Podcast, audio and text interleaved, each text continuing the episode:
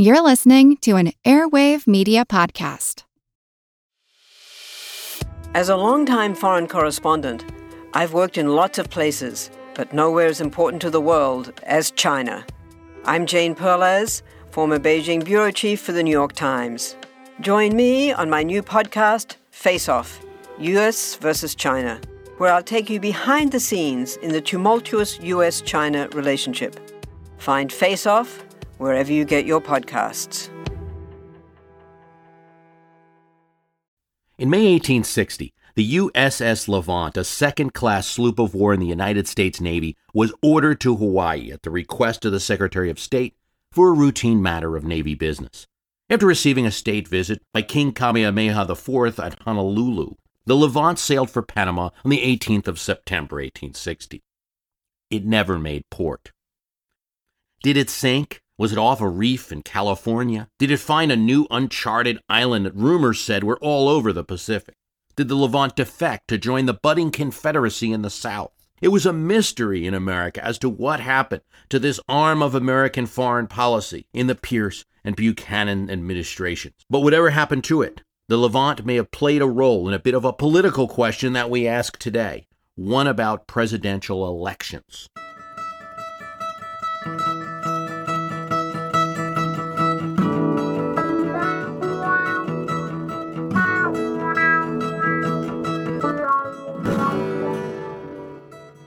To the editor of the New York Times, January 7th, 1861, in your paper of today, I notice a report of the probable loss of the United States sloop of war Levant. On the departure of the last mail steamer, the Levant had been out only 103 days from Honolulu, Sandwich Islands, for Panama. During the past 10 years, there have been several vessels which have been over 100 days between these two ports. One in particular, in 1852, was 139 days.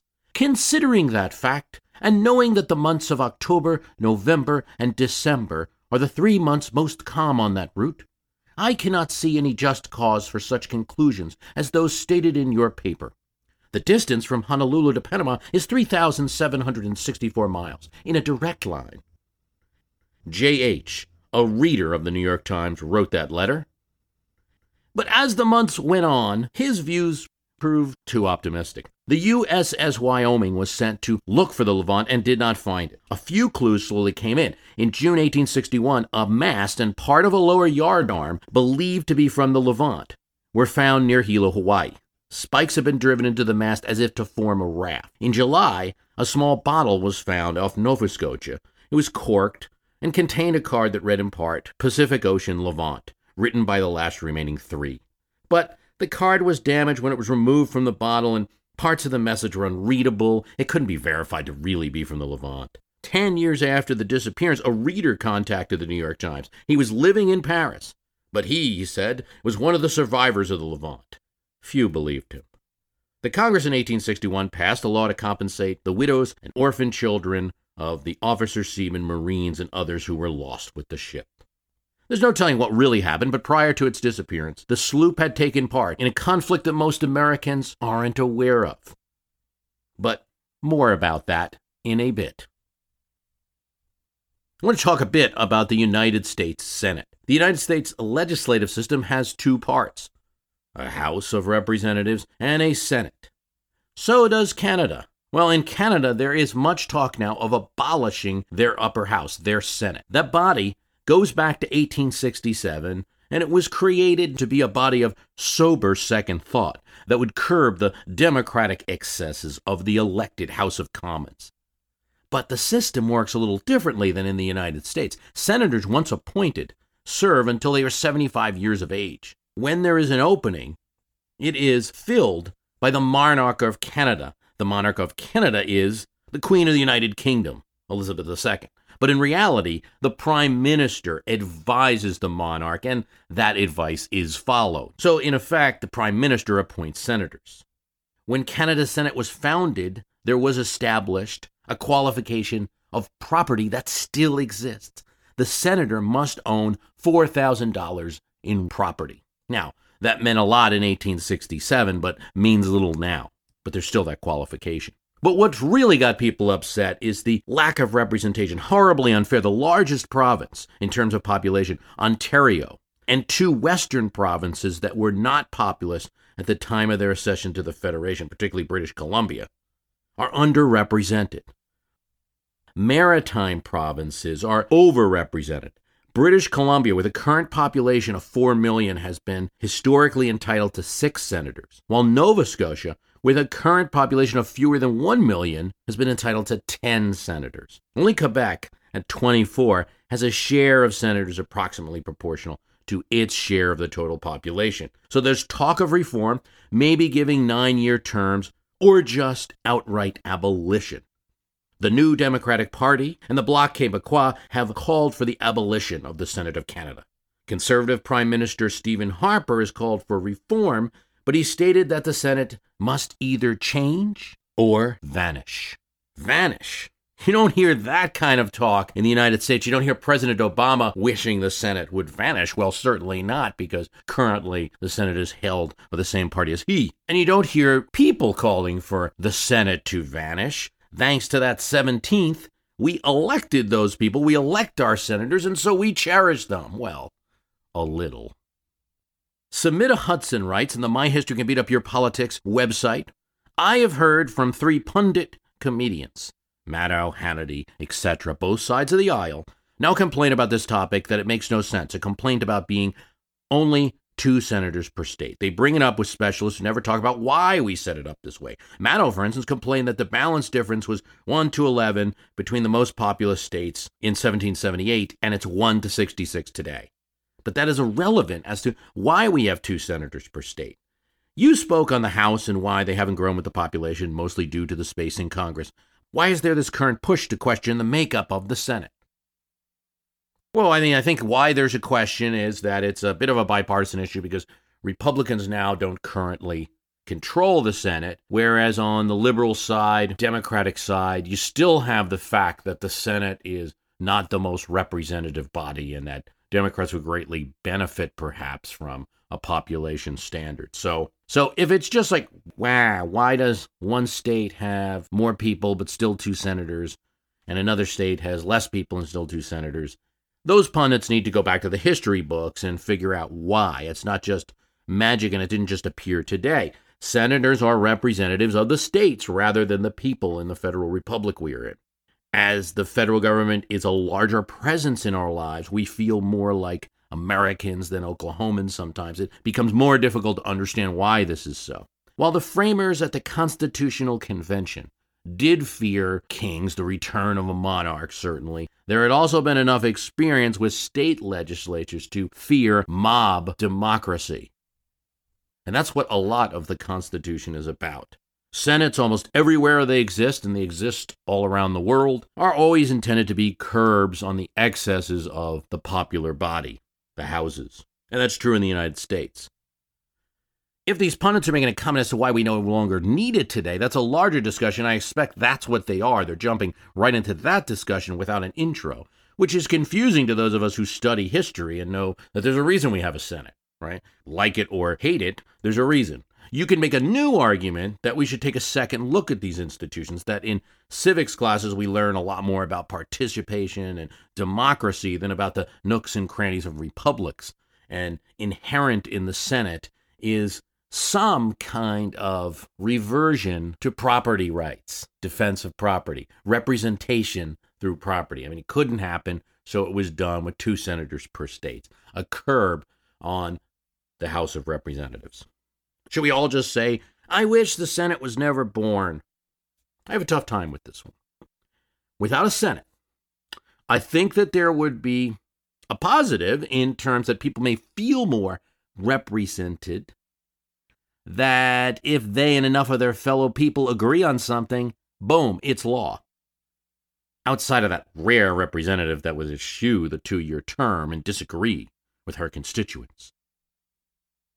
For the most part, popular will is law. And that would be fun short term.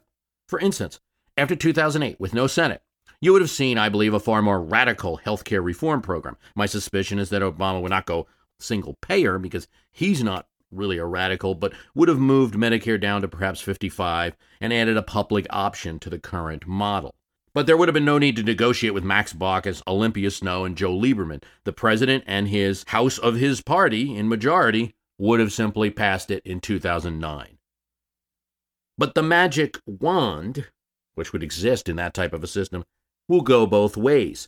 So if that happened after 2010 now, with voters angry about the economy and spending, a new House would have eliminated the program, as they are pledged to do now, based on their current position. So she would have had legislation implemented, legislation reversed. So the Senex, the body of old men from the Latin word, keeps you from doing anything too rash. Everything is slow. Plus, it enforces geographic unity. If in the early days, if you got Maddow and Hannity's seeming wish, that would have led to Virginia running most politics. Of course, it was influential in any case in the early times and is now reaching influence again. Government by population alone means large population centers run the country. This was not attractive to the Republican minds of early America. Rhode Island and Delaware are two examples of small states that were sensitive about where they came from because they separated from larger states. Rhode Island didn't participate in the constitutional debate, but eventually agreed to the Constitution. The state had been formed to escape religious persecution of Massachusetts. Delaware had escaped the onerous government of Pennsylvania. So the Senate adds, in addition to a little bit of a sobering effect on the House of Representatives, it puts the states back into the federal system as a check on the federal government, especially before the 17th when they were appointed by the state legislatures. Now there's a little less of that. Big cities and towns were places that developed from commerce and were influenced by powerful people. A Senate, in theory, if you have two senators from places like North Carolina and South Carolina and Georgia, in just the same way as you have two senators from Massachusetts and New York and Pennsylvania, you are limiting the effect of these big population centers.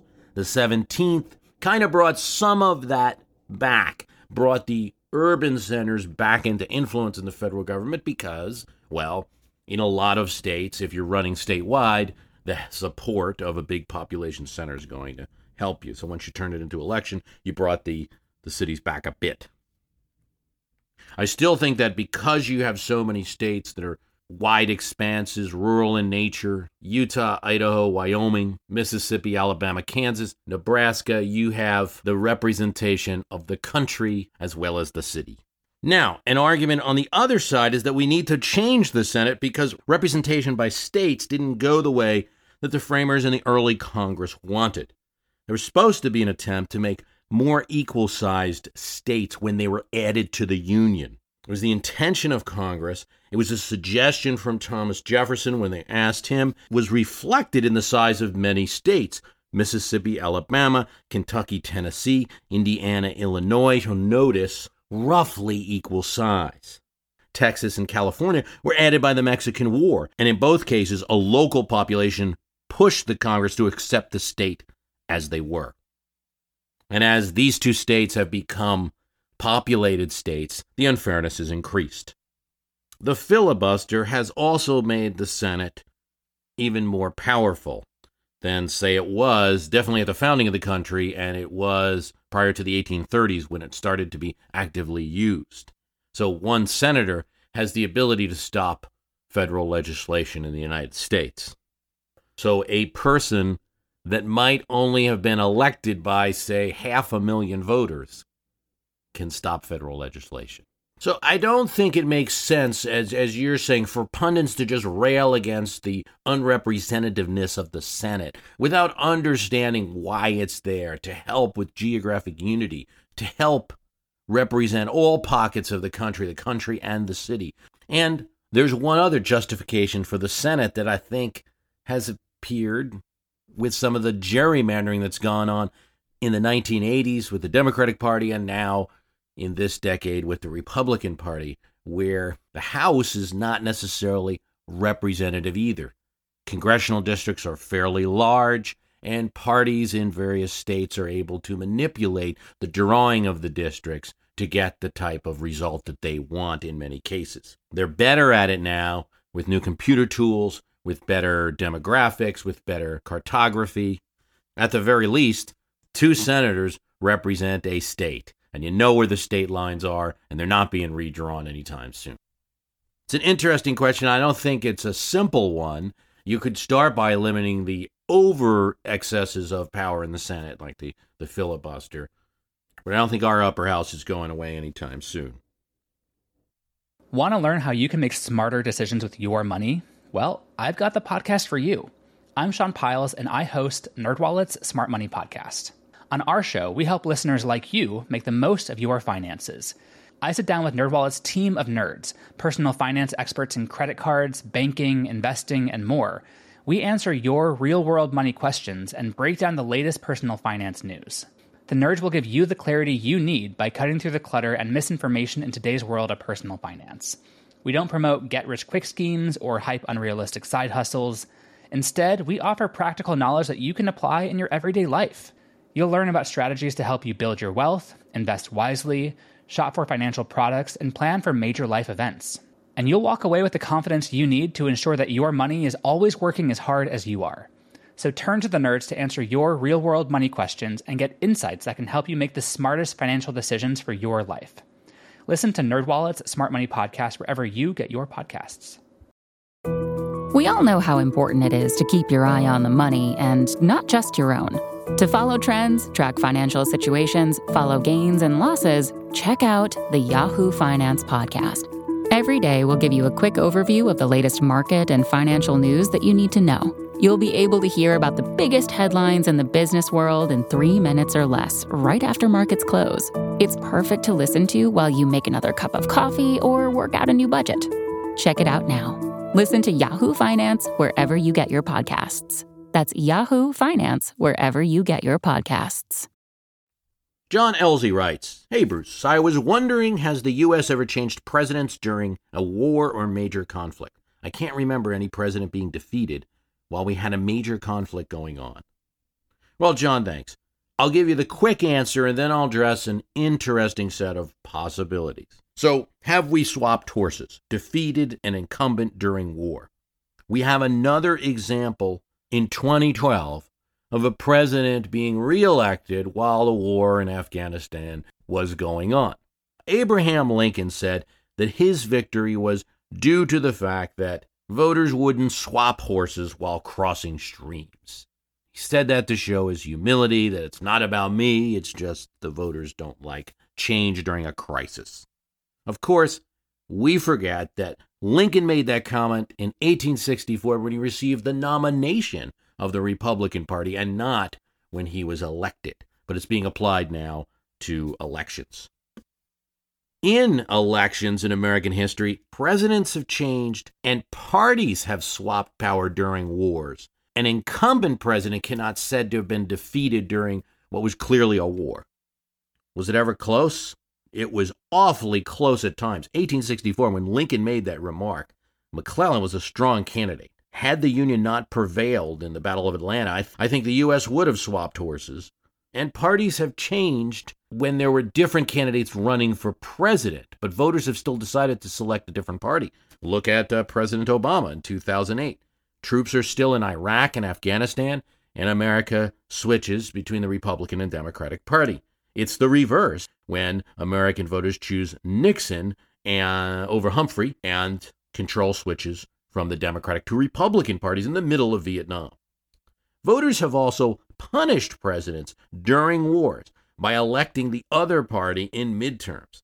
1944 is an example. Not happy with the way the Pacific War is going, other issues, they vote Republicans in. Didn't control the House, but Republicans gained significant amount of seats. 1862, Civil War is going on. Democrats are winning all over the country in those 1862 midterms. 1970, Vietnam is going on. Nixon is president. Democrats have a fairly good midterm. No president, though, is defeated during a major conflict.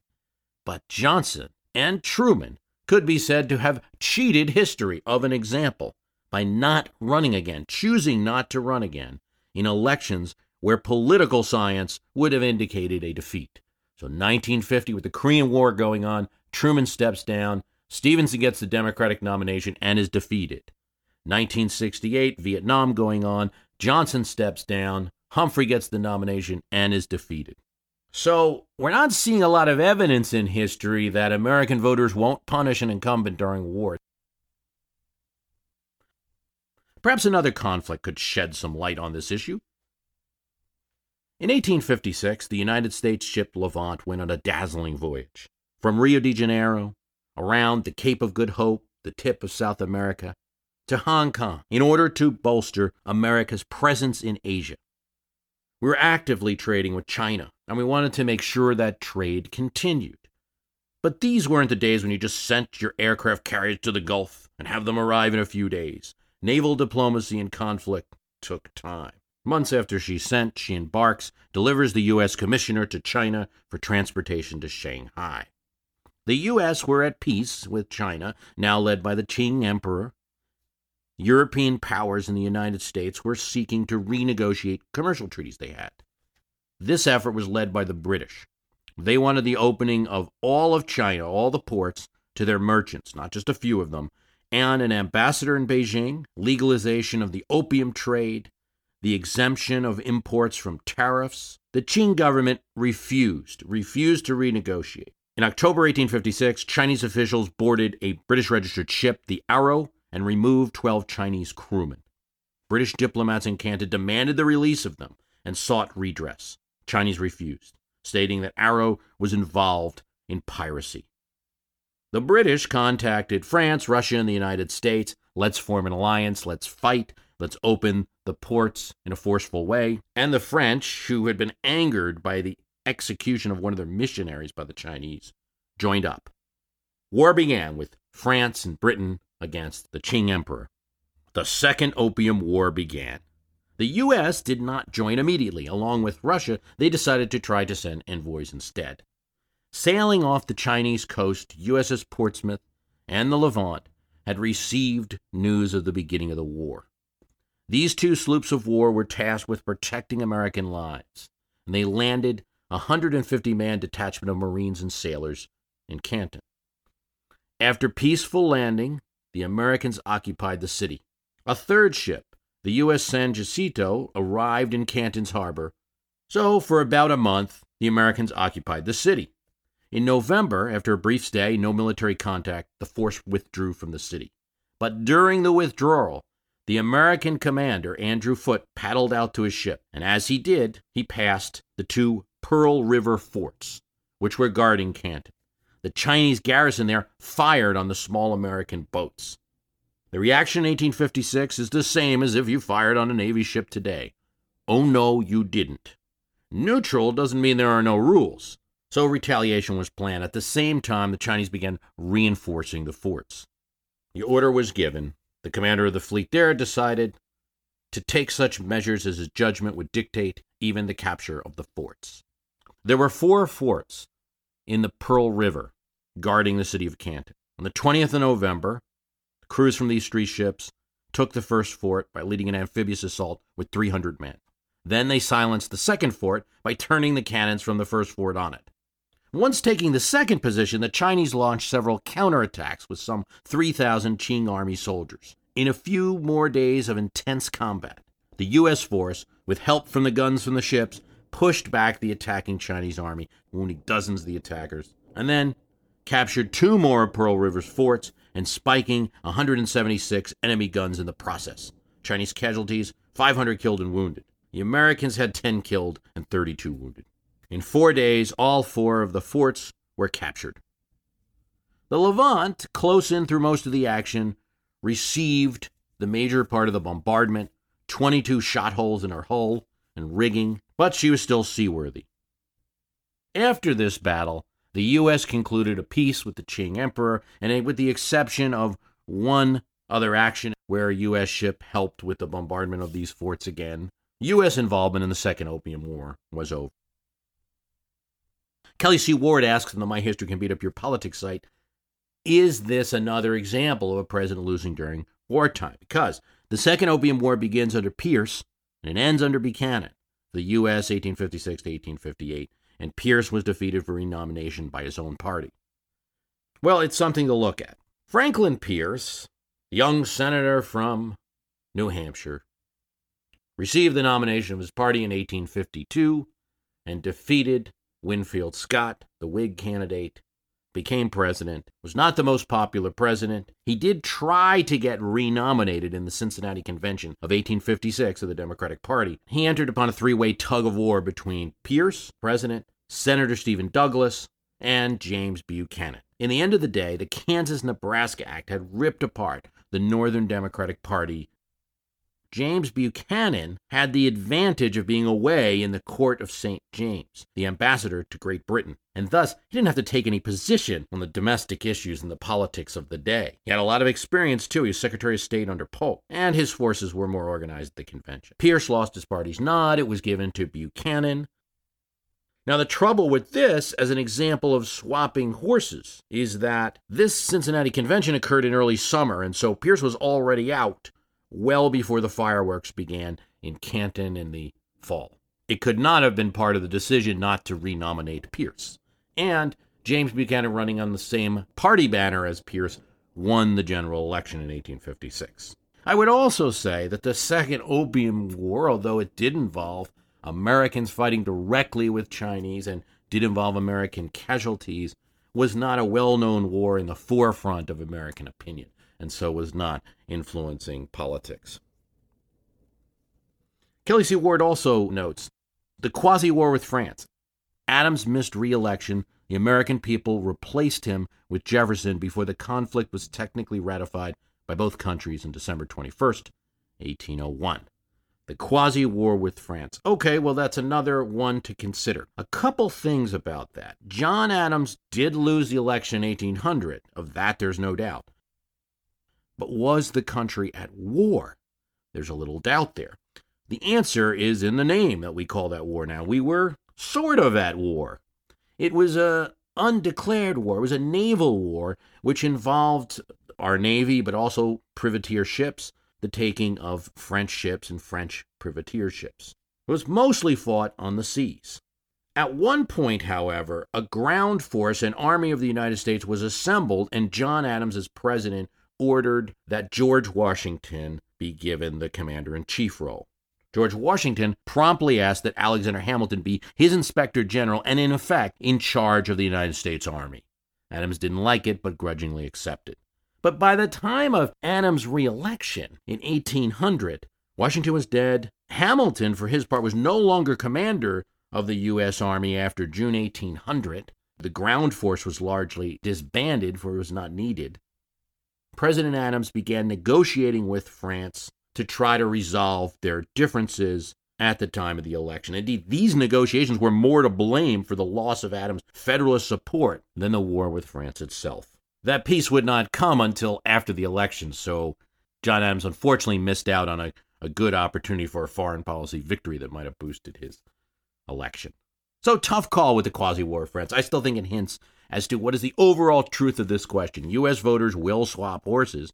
They are not bound to vote for the executive in a time of war. Just such a defeat hasn't clearly happened yet. If the war's going well or average, I think it helps the incumbent. If the country's at war, there's more of a focus on the leader, and there's a risk factor with changing stewardship. But if the war is going badly, you see those party switches, you see those midterm results, you see presidents declining to run again. I think American voters will gladly dump an incumbent during a war at some future time. Don Vincent writes, Bruce, I would be very interested to get your take on this. And it is an article from radio commenter Tom Hartmann. He wrote an article that the second was mostly designed to protect the slave patrols of the southern states, and thus the Second Amendment, cherished by so many Americans, is secretly a defense of slavery. The article was widely distributed. Here's his main point. States with large slave populations feared slave revolts, and they took military steps to ensure those revolts didn't happen. Very often people were asked, with so many black slaves in the South, with their populations so large, particularly in the states of South Carolina, Georgia, there were revolts, but how come there was never a revolt that really took fire, and how come blacks didn't earn their own freedom in that manner? There was this military solution that Hartmann's talking about. In Georgia, for example, A generation before the American Revolution, laws were passed in 1755 and 1757 that required all plantation owners or their male white employees to be members of the Georgia militia, and for those armed militia members to make monthly inspections of quarters of all slaves in their states. The law defined which counties had which armed militias and even required armed militia members to keep a keen eye out for slaves who may be planning uprisings. So it wasn't just the responsibility of the individual slave owner, it was the responsibility of the state. Hartmann then cites the speech at the Virginia Ratifying Convention for the Constitution where Patrick Henry, a fierce opponent of the Constitution, brings this issue up. His fault with the Constitution was, if the country be invaded, a state may go to war, but cannot suppress slave insurrections under this new Constitution. If there should happen to be an insurrection of slaves, the country cannot said to be invaded. They cannot therefore suppress it without the interposition of Congress. In this state, he said, talking about Virginia, there are 230,000 blacks, and there are many more in several other states, but there are few or none in the northern states. Thus, Patrick Henry, linking his problem with the Constitution, and the problems with the Constitution would eventually lead to those amendments in the Bill of Rights, linking it directly to fear of insurrection from slaves. Big fan of Tom Hartmann and his use of history. I think it's important, and he's one of the people out there who are discussing history in terms of the politics today, but I still think in many cases, he's leading history to conclusions rather than letting history lead him. I'm happy to comment on this because it gives me a chance to talk about this rare profession of applied history, applying history to the events of today. It's dangerous, and you have to do it right. I think any of us will have a little bias of some sort, but I also think you can avoid the blatant stuff by not entering historical research with a point of view, but letting it lead you a bit. You might always have your point of view, but be willing to be challenged and to change your point of view as you do more and more research. Tom Hartmann happens to be looking at history with a left point of view. There are others who will do the same on the right. In my opinion, Henry was an opponent of the Constitution, and you have to look at it this way. He was using the angle that he thought would get Virginians most riled up. Don't pass this Constitution, or you'll be trapped in a slave revolt with no answer but to rely on the North to save you. He was a slave owner, but no proponent, consistently opposed what he called the abominable practice. Not unlike Jefferson, he's conflicted, even though he was a slave owner and hoped for a day when the practice would be ended. If that were, though, the only part of the problem with Hartmann's argument, Henry's lack of devotion to the slavery cause in reality, then it would still be debatable, and Hartmann still may be right. The weakness would be here. Sure, for the southern states, you might argue that support for an amendment supporting gun rights included the slave patrols and the militia designed to prevent slave insurrections. But you'd have to explain why New Hampshire and New York, with just a few slaves and no slave patrols, insisted on the Second Amendment as a condition of their approval of the Constitution. I mean, insisting on a protection for the right to keep and bear arms as a condition of their approval of the Constitution. That's New York and New Hampshire, with nothing to do with these type of slave patrols. And then when you start to get into 1688 and the Glorious Revolution, and the Bill of Rights of William and Mary, and that Englishmen had an express right to keep and bear arms, that there's a lot more to this than just the slavery issue. Paul Sumner writes, Bruce, can you shed some light on claims that Texas is a republic and not really a state in our union, and that it can legally secede at any time? If this is true, what would be required within Texas law to make this happen? What is its likelihood, and what ramifications do you envision? Well, I think people forget when they ask this question is that Texas already did try to leave the Union in 1861 and was brought back in. And they sent in a particular person with tens of thousands of troops. His name was George A. Custer, and he was stationed at Austin after the Civil War. And he expressed the military view when he recommended that the Army retain control of Texas until the government was satisfied that a loyal sentiment prevails in at least a majority of the state.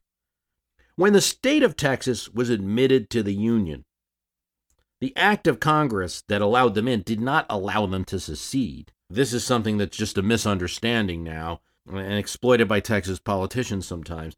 The Act of Congress didn't allow them to secede, but allowed them to split into 5 parts, 5 different states.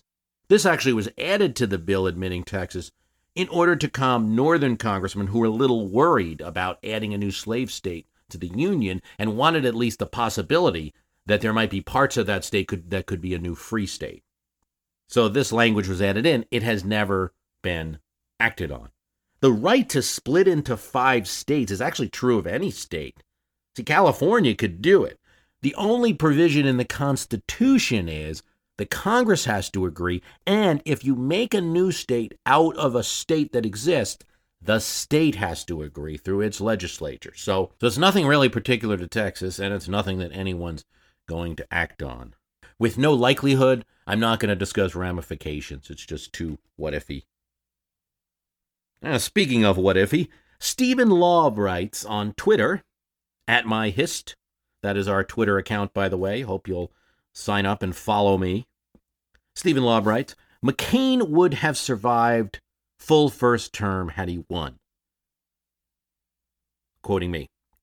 Could it be that the stress of the presidency would have been greater than in the Senate? So he's making a note that I, in discussing age in the presidency, had said that in 2008 I was making the point that this issue of McCain's age is not really the big issue. It should be. He's probably going to survive the 4 years, advanced medical science, and the like. So could the stress of the presidency been greater than the Senate? Well, perhaps. But what we know is that McCain's still alive now, and of course we wish him the best, whatever our views on politics are. The stress of the presidency is intense, but, his Senate time isn't without pressures either, I'm sure. And keep in mind that he did recently face a tough primary in his state, which would have brought a lot of stress. But I think also that while the presidency creates a lot of stress, you also have probably the best medical care and observation in the world. I think really the point I want to make is that in 2008, there was a lot of talk, like, if you elect this person, we're going to end up with Sarah Palin, say, as president, because that wasn't, I believe, an accurate statement given medical science. I want to thank you for listening. The Twitter is @myhist. I'm going to be doing another question and answer soon. Follow me, please. The website is myhistorycanbeatupyourpolitics.com. There you can find a link to the archive with hours and hours of podcasts on lots of political and history topics. $25.99. Some of the things I addressed today, for instance, about that 5 states of Texas, already in the archive. The swapping horses, already in the archive. Lots of other issues. $25.99, hours and hours and hours of podcasts. If you like the program, please tell someone about it. Would love a review on iTunes. Very helpful. If you're listening on Stitcher, thank you very much. Please favorite us or just post a note about us on your blog. Thanks for listening.